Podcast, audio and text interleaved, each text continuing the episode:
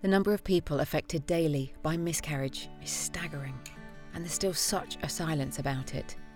Such a confused bundle of feelings of shame, along with the grief. And so, this series of the Fertility Podcast is called We Need to Talk About Miscarriage, where we hear from a number of experts talking about the impact this loss has on our lives and how we can support anybody going through it. Please note, this trailer does have some sensitive conversations in it, so if it doesn't feel right for you, you don't need to listen.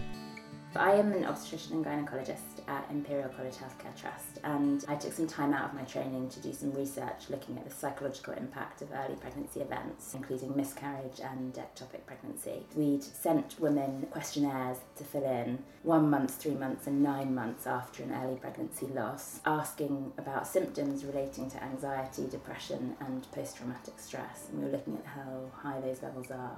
The sort of scariest statistic, really, from the whole thing was that at nine months, one in six women is still reporting significant symptoms suggestive of post traumatic stress, um, which, if you think how common miscarriage is, how profound implications post traumatic stress has, it's a pretty scary kind of public health concern. As well as hearing from you, your stories. I was nine weeks pregnant, and a few weeks before, so about six, nearly seven weeks, I'd started spotting. And I went to the hospital and they did a scan and they found the heartbeat and said everything was fine. And the nurses said to me at the time, they said, actually, if we can hear a heartbeat and we found it, everything's usually fine and usually all right after that but then the bleeding didn't stop. Went to my first meeting with the midwife and told her that I was still bleeding, and they were like, "Oh no, it's fine. Everything should be all right. Sometimes it just happens." Bit blasé about it. And then it got to Christmas Eve, but there was a lot more that I was experiencing in terms of blood loss, and um, it was that point that I thought something's not right. And then, what that's led you on to do, supporting others, helping them understand what they're going through because you've been through it yourself amazing people that we want to bring together so you know what is available should you find yourself in this situation. Know that you're not alone. Four hours later, you know, emergency operation. My baby was trapped in my left fallopian tube, so I had the baby removed with the tube and came round. The care I received at Ormsgate Hospital was absolutely first class. I was in overnight, but I had nothing with me because I was rushed in an ambulance.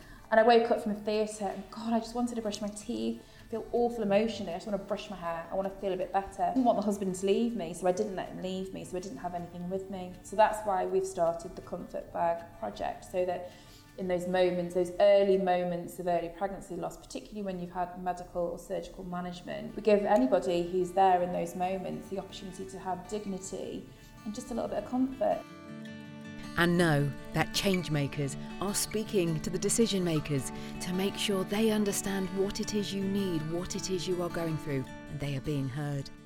Over 80% of loss doesn't even make it into a hospital setting. So then it's GPs and nurses and nurse practitioners in surgeries that are actually looking after people.